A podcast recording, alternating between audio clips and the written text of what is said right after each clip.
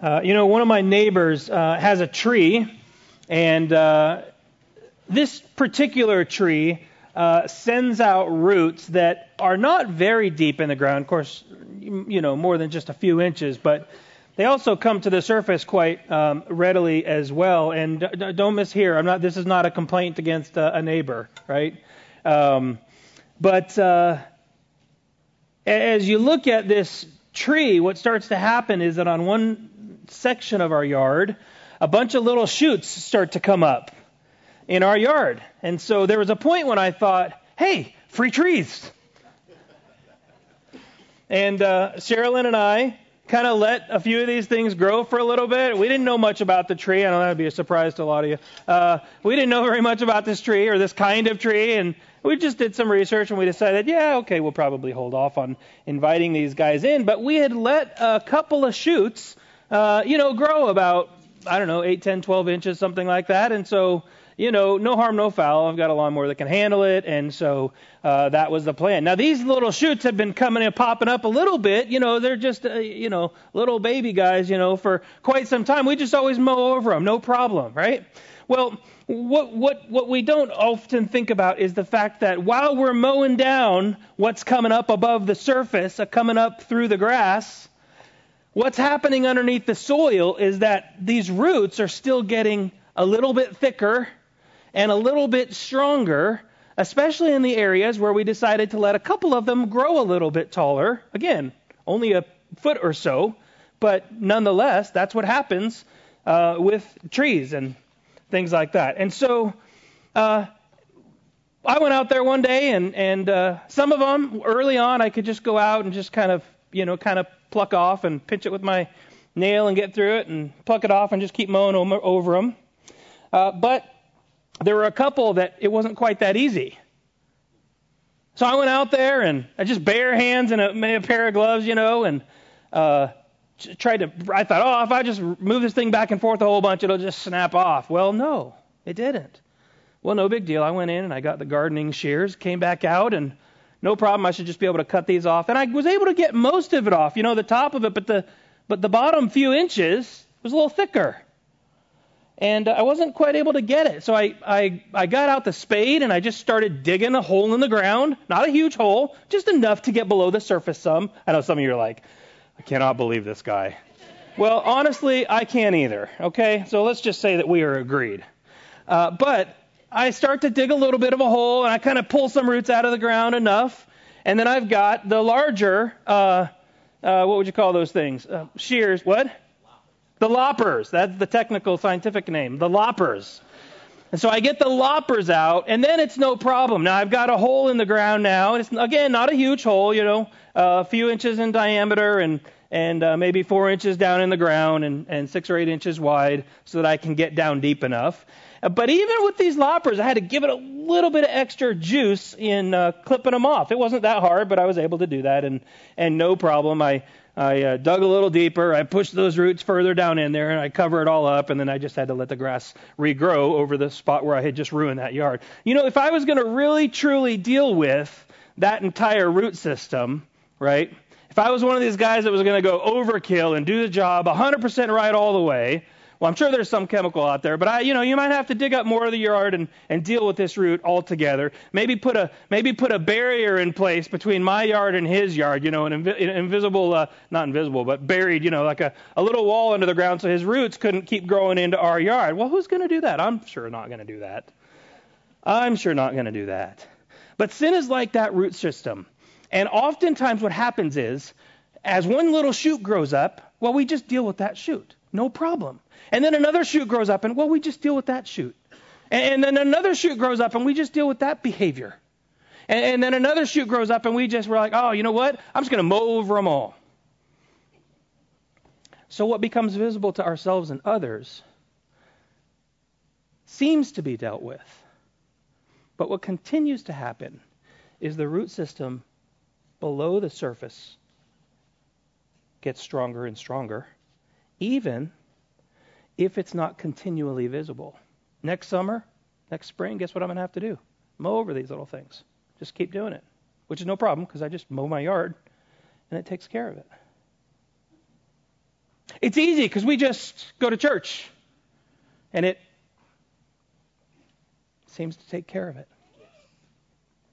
We figure out how we can we behave a little bit better, how we can keep that complaining under the surface just a little bit. You know what? I, I can't complain to those people because they're not going to put up with it. They're going to lovingly call me on it, like, like they're supposed to.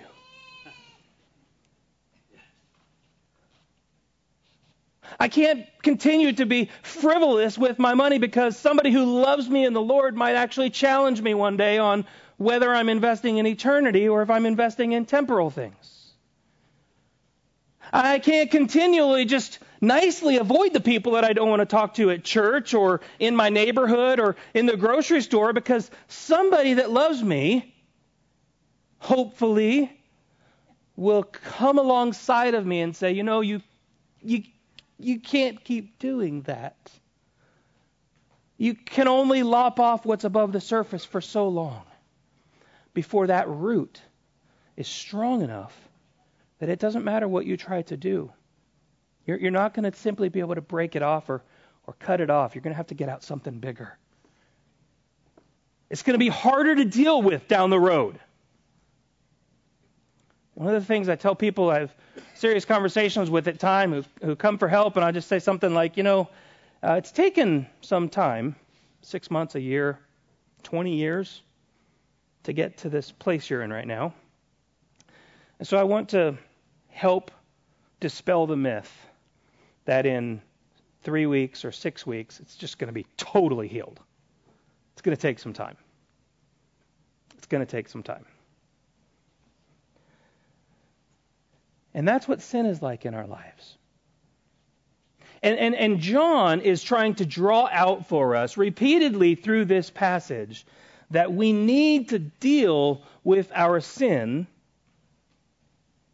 by dealing with the root system. If you remember, remember where we left off last week in 1 John 3 3, the last verse of what we look at, John shares that those who are enthralled with the other worldly, that's actually verse 1, or divine love of the Father. How great is the love the Father has lavished on us that we should be called children of God. Those who are enthralled by this kind of love, which is a different kind than we know, are those who are children of God, those who set their hope, their confident expectation on our eternal heavenly kingdom reality, which leads to, which necessarily, hear me, child of God, and hear me, if you think you're a child of God, or you tell people you're a child of God, but this is not your love, expectation, or pattern. We set our hope on the eternal heavenly kingdom reality, which leads to a life of, of progressively, a little bit at a time, with all of our earthly effort and all of God's enabling strength toward us, purifying ourselves, even as He is pure. That's 1 John 3 3.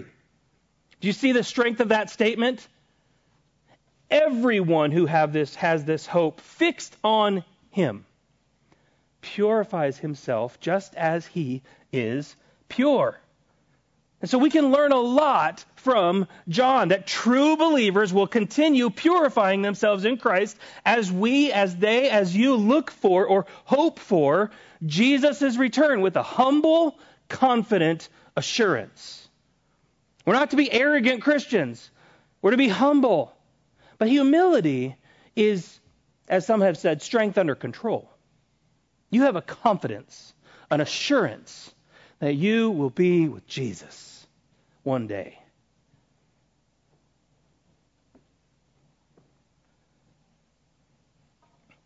Friends, the American church desperately needs holiness, righteousness not to be confused with self righteousness, which is sin and unholiness. But true biblical holiness and righteousness. And, and I, this is just a good spot. This usually comes at the end of a sermon, but it's just a good spot to say, friend, if you are here week after week after week, and you hear the word preached week after week after week, uh, you're, offend, you're and you're refusing to submit your heart to the rule of Christ. In other words, you hear the gospel, but you convince yourself you're good enough, you're nice enough. That's really not for me. You're cementing your feet in ungodliness, in grave danger, repeatedly hearing the truth of God spoken to you and refusing to turn from your sin and your self rule. That's a loving statement. It sounds really harsh. But when you warn people that you care about, you're pretty strong about it. I had a conversation with, I don't even remember who it was, not too long ago. And we were talking about praying for someone. I said, you know, one of the things I pray uh, when I pray for people, and it's just not not necessarily like the right prayer, but one of the things I'll pray is, Lord, would you do whatever you need to do to get their attention? As harsh as it needs to be, but as gentle as you can. That means that life altering event is God's interaction in your life, God's intervening in your life to lift your chin to see the Lord that you might repent of your sin and turn to Him. Now, is every life altering event discipline? No. We live in a world filled with sin. There's all kinds of stuff there. That's a whole other sermon in and of itself. But I do want to say this is a message that draws a distinction between those who are Christians and those who are not. In our culture, in our, our uh, Iowa nice, sometimes our functional theology is that God was just kidding about hell.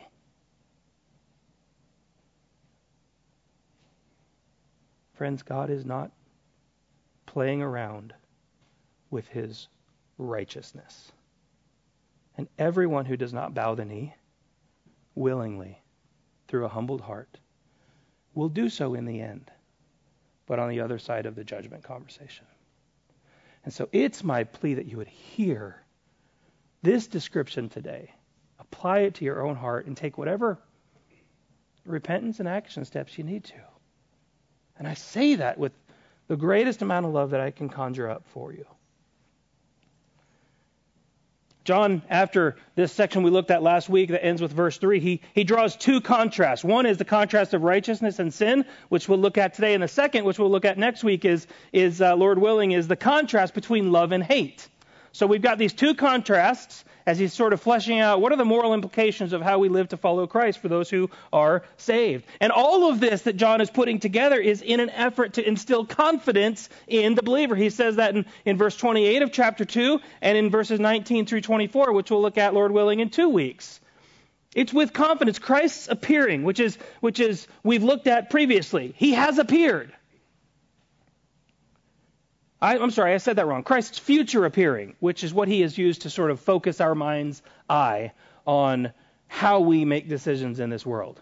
Right? Looking at the hope that is to come, we make decisions today. But today, he looks back to Christ's first appearing. Right? Christ's past appearing or his, his incarnation when Jesus became a baby, came down from heaven to earth, which John reminds us of here.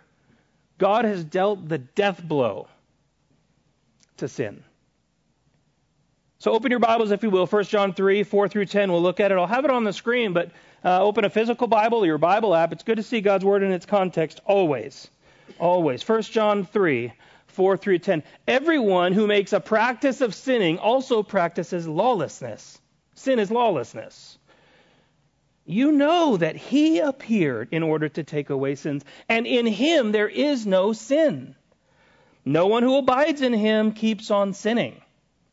No one who keeps on sinning has either seen him or known, one, known him. Little children, let no one deceive you. Whoever practices righteousness is righteous as he is righteous. Whoever makes a practice of sinning is of the devil. For the devil has been sinning from the beginning. And the reason the Son of God appeared was to destroy the works of the devil. No one born of God makes a practice of sinning. for God's seed abides in him, and he cannot keep on sinning because he has been born of God. By this, it is evident who are the children of God and who are the children of the devil. Whoever does not practice righteousness is not from God, nor is the one who does not love his brother. Righteousness is a particularly unique word that refers to God and in a shared but limited way to his children. I want to be clear righteousness does not equal nice. It means doing everything perfectly, rightly, according to God's standard, not our standard. And so John is saying, and our main idea for this morning is that no one who is born of God can willfully keep on sinning. No one who is born of God can willfully keep on sinning because God's power and love for righteousness are at work in him. The main thing we see in verses 4 through 6, the first point is that Jesus came to take away sins. Jesus came to take away sins. And he communicates sin is lawlessness. Sin is lawlessness. The wording uh, emphasizes this ongoing practice of sin, which is the idea of willful, habitual, decision making action. Right? Now let's be clear. Willful decision making, habitual decision making, does not always have to come out for others to see. Willful a focusing or fixing of the mind can happen in a world that only you and the Lord know about. That's why I opened with this story about constantly mowing over the shoots in the yard. We can do that constantly. We become pros at learning how to hide our sin, learning how to cover over our sin. And because we are a church that cares for people and genuinely wants to come alongside of people, often one of the things that we do is we empathize in ways that maybe the Lord doesn't want us to empathize. It's not always the right response to come, come, come alongside of a, another believer and say, Oh, I know that's really hard. I'll pray for you. Sometimes the challenge needs to be, That is hard, and I will pray for you, but let's get to work. How can I help you? Let's mortify the flesh. Let's be killing sin, or sin will be killing you. He's referring to this not to the occasional acts, but to a lifestyle. And, and, this is hard because some of you have very, I'm using the word weak not in a derogatory way but weak consciences. In other words, you desire so much to bring glory to the Lord. You are so thankful for your salvation that you want to be perfect. You know it won't happen until the day that the Lord takes us home, till Jesus comes to take us back. But you want it so badly. You yearn for the Lord and you yearn for righteousness. And, and, and sometimes any challenge to a sin in your life, even self confrontation of sorts in your own mind, and you're tempted to be crushed. Well, that's not God's desire for you because then you're ultimately trusting in how well you do. Performance based living. And the Lord says, no, no, no, you gotta, you gotta put that down. When you sin, acknowledge it, confess it, and trust in the Lord's forgiveness and His cleansing work on the cross, and then move forward with rightful planning and decision to move away from that sin by God's help. The other challenge is some of you have nearly seared consciences when it comes to certain kinds of living. I don't have any in mind in case you're wondering what the list is going to be. We have ways that we've sinned that we've become okay with. We've, we've presumptuously lived in ways that un. Ah, see, I want to be super nice right now. I was going to say unknowingly or unintentionally, but that would be going a step too far in my desire to be nice about this. We continually live in ways and make decisions that take advantage of the kindness of God.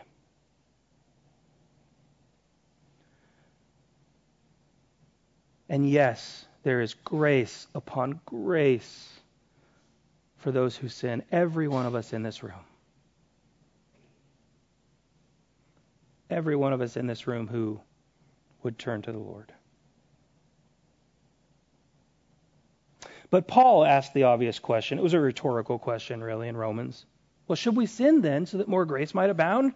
He's like, Of course not. What a ridiculous question. That's like in Matt's parentheses of the. That's what he's getting at. When Jesus came, before he dies on the cross, he, he, communicates that he came not to lessen the power of the law, but to drive it home. In other words, we often think of, of sin merely as outward action. But Jesus drives it straight to the heart. Jesus drives it straight to the heart. No, no, no. Now it's it's no longer a vice that is set in God's sights for the, the the believer, or something we run to when we're trying to run away from something or or cover something up. It's what the vice or the habit or the life pattern is being used to protect or run away from in our life. And so when Jesus dies, or I'm sorry, in Jesus' early ministry, he speaks of anger, he speaks of lust, he speaks of divorce, oaths, retaliation, loving our enemies, practice, practicing righteousness, de- righteous deeds, uh, in order to be seen by others. And in Matthew 5:24, just one example. I'm just going to touch on it and then I have to move off of it. But he says, "You've heard that it was said to those of old, you shall not murder. Whoever murders is, li- is liable to judgment. But I say to you, in other words, here's the law: Thou shalt not commit murder." But contrast, I filling out the law, which he just said that he'd come to do, fulfill it. But I say to you that everyone is angry with his brother will be liable to judgment. Whoa! Anger, murder go at the same issue. That's intense. That's because we can't meet it. But not does only Jesus drive it deeper to our hearts, he fulfills it perfectly. Whoever insults his brother will be liable to the council, and whoever says, You fool, will be liable to the hell of fire. So if you're offering, ooh, now just, this might turn into a few sermons. If you're offering, just please, please listen to this phrase. If you're offering your gift at the altar, uh, you might say it like this When you're going to church, and there you remember that your brother has something against you, leave your gift. First, go. Be reconciled. Then come offer your, offer your gift.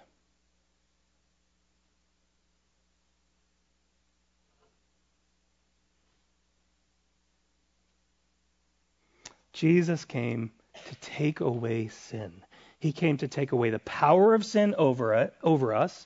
He dealt with the penalty of sin that every one of us deserve, and he dealt with the presence of sin or the abiding presence of sin, or you might say our chains to the devil when he died on the cross and rose again through his perfect life, sacrificial death as the only acceptable atonement for sin. He took away sin, he took away lawlessness for those who are in him. 1 John 3 6. Now, no one, no one who abides in him, it's called the doctrine of our union with Christ, keeps on sinning. No one who keeps on sinning has either seen him or known him. Brothers and sisters, if you keep excusing your sin as something that, that you're not able to overcome, I hear this all the time. I say it far too often. So I'm there with you. I'm in the side by side with you, learning how to appropriate this truth in my life. But if you say, I'm never going to overcome it, you're making God a liar. Because he says you can.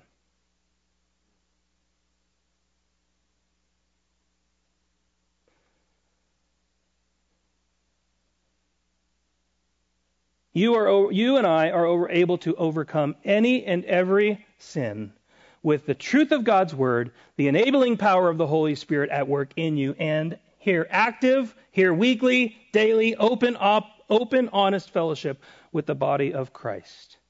If you say with those three aspects, I can't overcome it, you are lying or you are calling God a liar.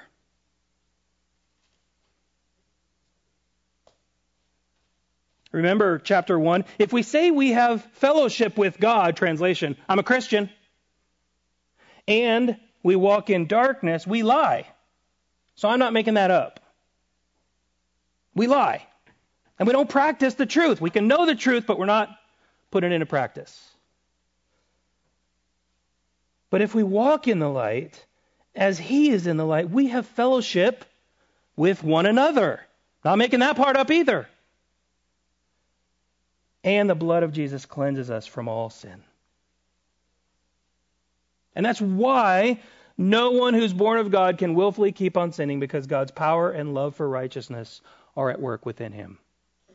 God creates you. He gives you a new love for him and a new love for the things he loves. You say, Well, I'm afraid of walking in obedience in this area of my life. Well, God did not call us to live a life without fear.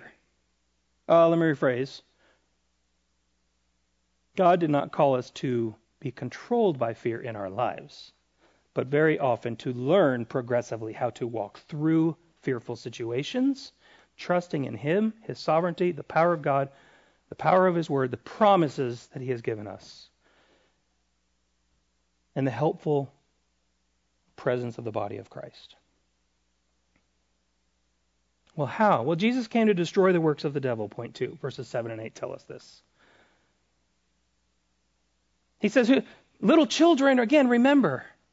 Remember this language he's using.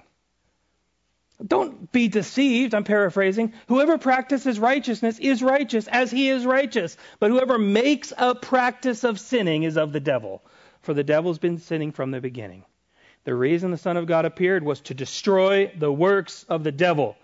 Christian, here, the reason Jesus came was not to merely set the devil aside and hope that he can't get to you.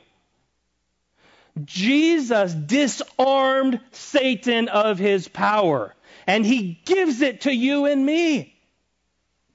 But it doesn't matter what kind of car I drive or how many horses are underneath the engine. If I don't put it into gear, start the car, put it into gear, take my foot off the brake, and put my foot on the gas, I cannot appropriate the power of that engine. Brothers and sisters, we must turn on the car by abiding in Christ, put it into gear with intentional effort of where we're going in our walk with Jesus, and push the gas. Because one day Jesus is coming back. One day Jesus is coming back for you and for me. One day he is taking us home and we are to be getting ready for that day every day of our life. So let's not sit back and go, oh, it's hard. Yep, it's hard. A slave is no greater than his master. And if Jesus suffered, why on earth would we think that we would not suffer? My life is hard. God must not love me. No, there's absolutely nothing biblical about that.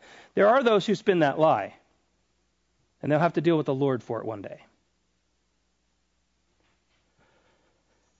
I also just want to say that God, uh, John is not dealing with individual snapshots of your life. Because we have an enemy who seeks to steal and kill and destroy, he will come and he'll say, Hey, you remember that snapshot? You remember that moment? You remember that little brief season? Uh, one of the things that's pretty cool about some of our newer phones is you've got these live photographs, right? So what they do is because they know people blink and they know it just is terrible for parents trying to get a family photo and all this kind of stuff, it records like a two or three second or a one and a half second snapshot uh, or video, and then it ends at the at the photograph, right? I don't know if it like senses when your finger's about to push the button and it knows, oh, start recording. And then you hit the button and it goes, okay, now stop recording. But you can actually kind of like zoom into that, or zoom in, but you get to the right part on your phone, and you can actually go like, oh, they blinked. Let me go back a tenth of a second. Oh, no blinking there. And you can save that as the snapshot. Well, Satan will do that too. I mean, I say God is not only concerned about the snapshot instance in our life, he's concerned with it, but that's not what he's using to determine whether or not we're evidencing fruit as his children. He's saying, let's look at the movie strip of your life. All of these snapshots together. Look at the last six months, one year, three years. You say, Well, I just became a Christian five years ago. Great, look at the last five years. Are you seeing progressive growth in your life as a child of God? Or did you become a Christian? Or did you think you became a Christian but have seen no real change in your desires? If you're hearing me today and your main aim in your mind and in your heart is to defend yourself, I would ask you to seriously ask the Lord to examine your heart. If you're hearing, oh, I'm so worn out because I just can't keep doing it right, and he keeps telling me I need to be better, be better, be better, number one, that's not what I'm saying. I'm saying, be encouraged because your assurance is there. Be secure and keep striving.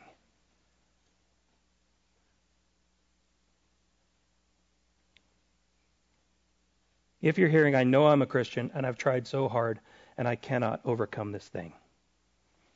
I will tell you the story is not over.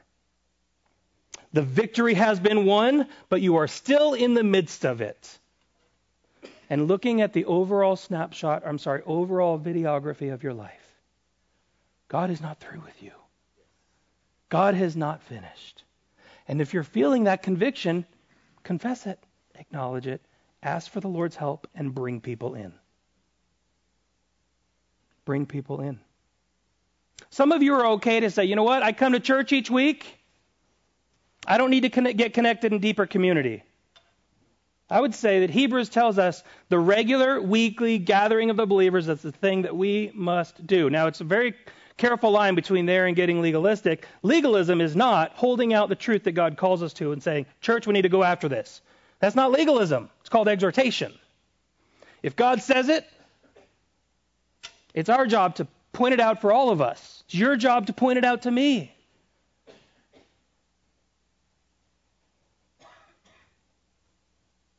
So, for some of you, Sunday church, Sunday worship,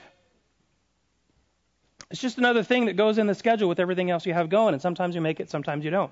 I'm not saying you can't go on vacation. I know sometimes work pulls us away. Not, that's where we're not getting legalistic. But generally speaking, the intention of every family ought to be in worship every Sunday.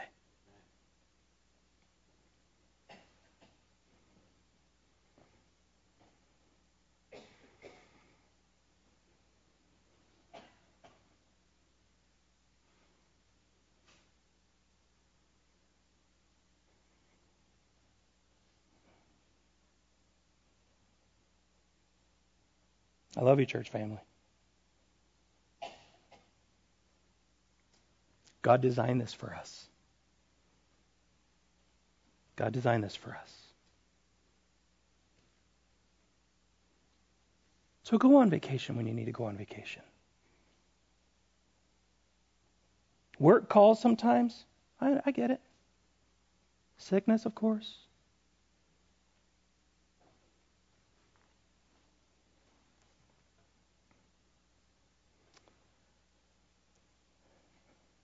Parents and grandparents, teach your children to prioritize the worship of God's people. Last two verses Jesus came to distinguish the children of God. Had a conversation with uh, with Dan Bathurst. I don't know where you're sitting, Dan. I saw him earlier today too. But Dan Bathurst and I were talking briefly after the service last week, and he gave me a great little illustration. He said, you know, because last week sort of tiptoed on this just a little bit, and I told him, I said, I'm going to use that next week. So I paid him $10, and I get to use it. He's going to come collecting after the service. You know how you tell if a walnut is good or bad? You drop it in water. There was an old uh, game show, or not game show, but a kind of an evening show uh, game they used to play called Will It Float? Right? And so they'd throw in something that would look like it wasn't going to float.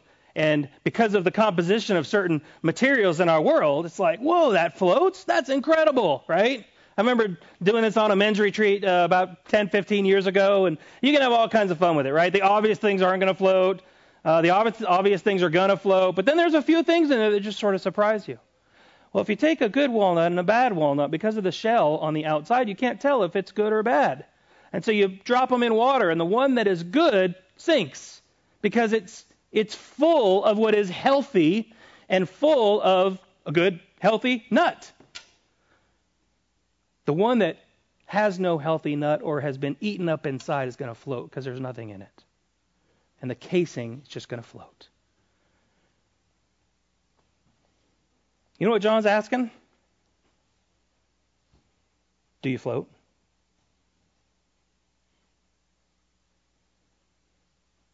Are you not filled with the strength and the weight of the power of God through the Holy Spirit, where, where when dropped in the, the, the water of temptation, the water of struggle, the water of desire, you sink? Because the power, and I mean sink in a good way. That was just kind of like a reverse analogy, but you sink because the Spirit of God is at within you, the weight, if you will, of strength and ability and power and wisdom and knowledge and truth and experience and community and fellowship. And I could go on just listing attributes of what those who are in Christ experience and have at their disposal every moment of every day. Are we going to do it perfectly? No. If that's what you hear, you're not hearing the message today.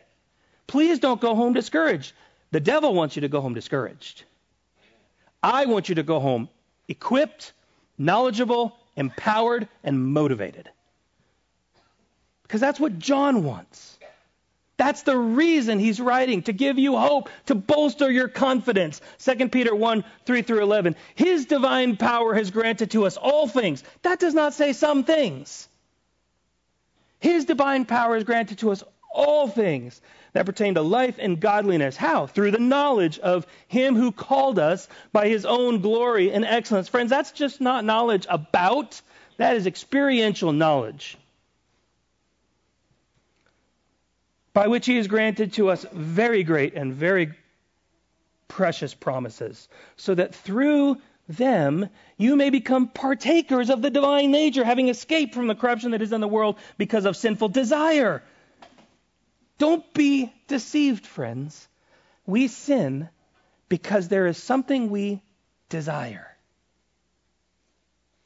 No, I can't help it. I hate what this does to me. Well, you weigh on a scale the negative effects of whatever you're choosing with the positive effects of what you think it gets you. And you might not like the vice, you may not like the behavior, but do not be confused or deceived to think that you don't actually like what you think it brings you, even though confused.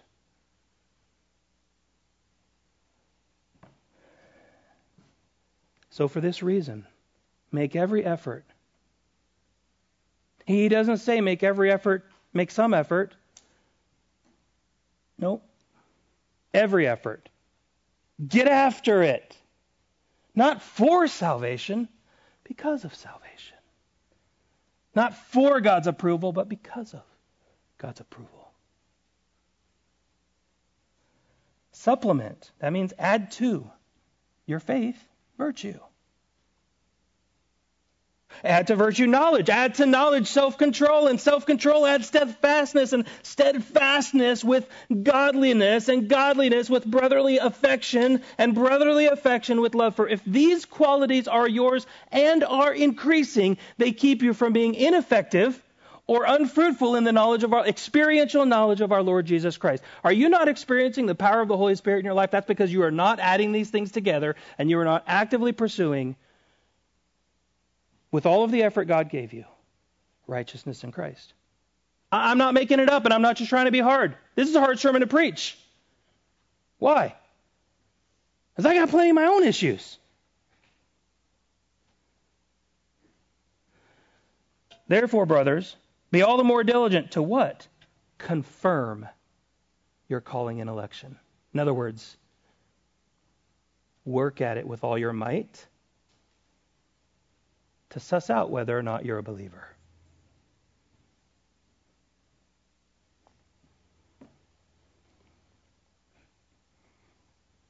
For if you practice these qualities, you will never fall. It doesn't mean you'll never mess up, but you are secure in Christ and you will grow in Him. In this way, there will be richly provided for you an inheritance, an entrance into the eternal kingdom of our Lord and Savior Jesus Christ. Brothers and sisters, when, when, when the Christian has a, a temporal view of living, when a temporal view of eternal living, then your view of sin I'm just going to read this statement because I'm not saying it right because I want to finish. When Christians have a right view of temporal living for eternity, then your view of sin and your need to purify yourself is at the front and center of your mind and heart. Back in 1 8, John forcefully labels those who say they have no sin as self deceived and without the truth of God in them. You say, Oh, my sin's good enough.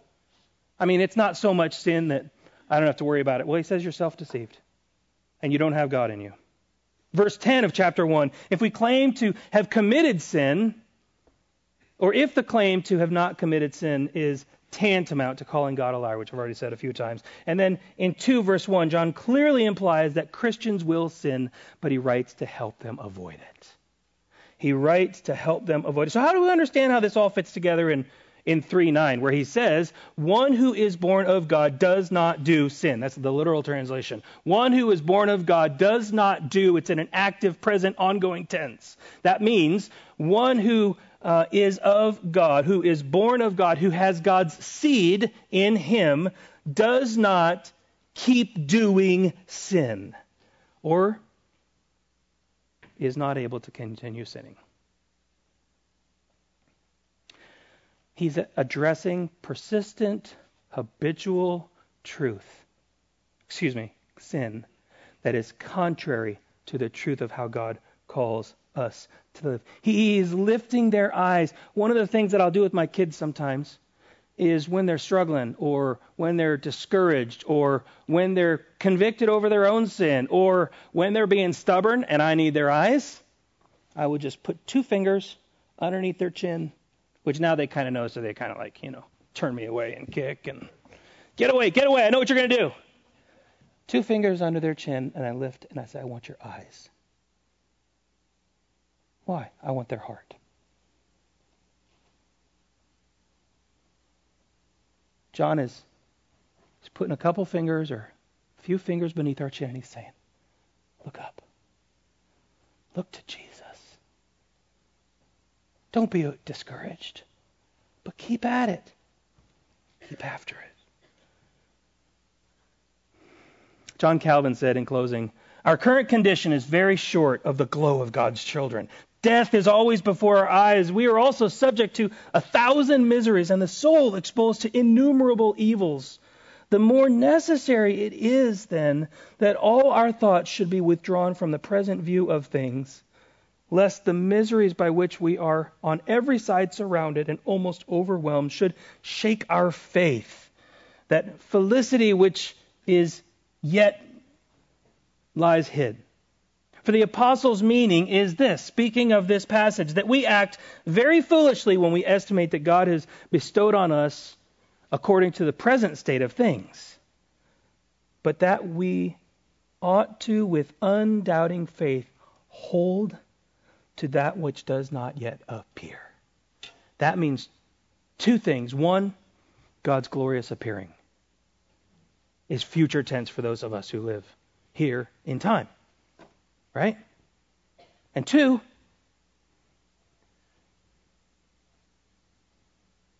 you have a future ahead of you. But we dare not presumptuously think we can live with this sin as long as we like because one day we'll deal with it. I used to say that when I was a teenager.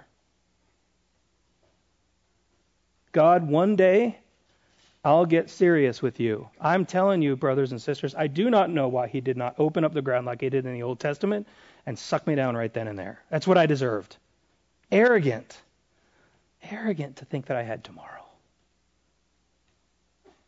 But I do know why, because he's merciful, gracious, slow to anger, and abounding in steadfast love. We don't attain sinless perfection, righteousness in this life. But the way we live ought to mark us off as those who are going after it with all we've got. By His power, depending on His strength, and clinging to His promise. That's why we celebrate the Lord's Supper every Sunday, to remember that which we would so easily forget.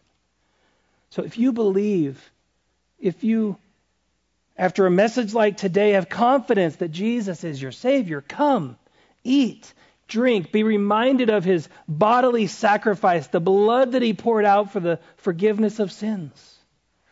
If you're convicted and you, you don't feel like you can come and eat and drink, remember, you can because he came. And so you can. But confess. Acknowledge your sin. If you think, I don't know if I am a Christian, well, come talk to me. I, seriously, I, I, come talk to me. Or, even better, pray in your seat and ask the Lord to make you sure or make you understand if you're his child. Repent, turn away from yourself, and turn to him, and you will be forgiven. But no mere word, no mere prayer, no mere set of rituals will cleanse you from your sin. Only genuine faith in Christ and his work on the cross will do that.